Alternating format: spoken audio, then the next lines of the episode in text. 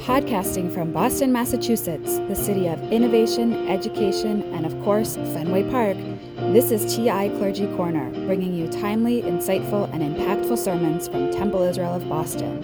In this episode, we'll hear Rabbi Elaine Zecher's Shabbat Awakenings, a reflection as we make our way toward Shabbat entitled Why Purim? Purim. Is its origin story true? Does it matter? How did it make it into the biblical canon anyway? It may be a silly story, but doesn't every governmental household have an egocentric, maniacal, heinous person?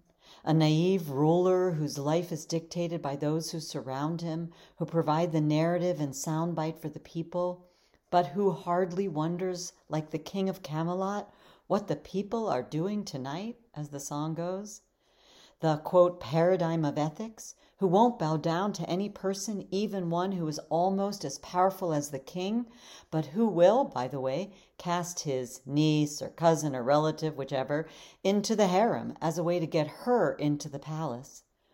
The potential savior, who doesn't want to act for justice when the time arrives and must be cajoled, urged, pushed to act to save her people?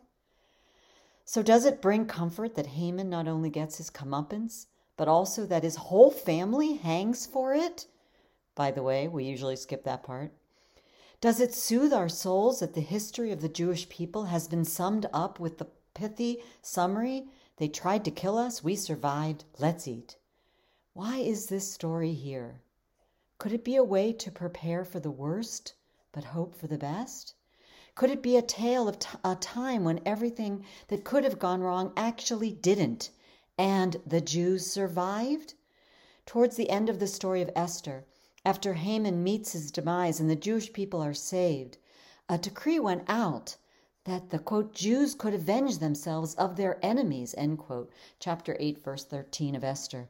The text actually shares an interesting and incredible piece of information from verse 17 of chapter 8.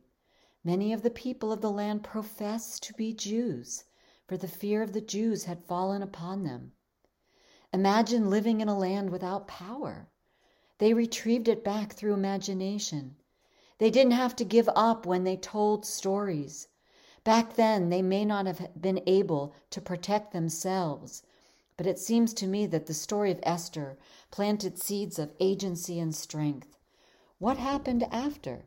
Did Vashti go on to live a life secluded from the whim of the royals, or did she create a new kingdom with a welcoming palace where everyone was in charge of his or her own body and dance moves without influence of others? Did Esther's actions bring her closer to Ahasuerus, where they finally ruled together in holy matrimonial bliss?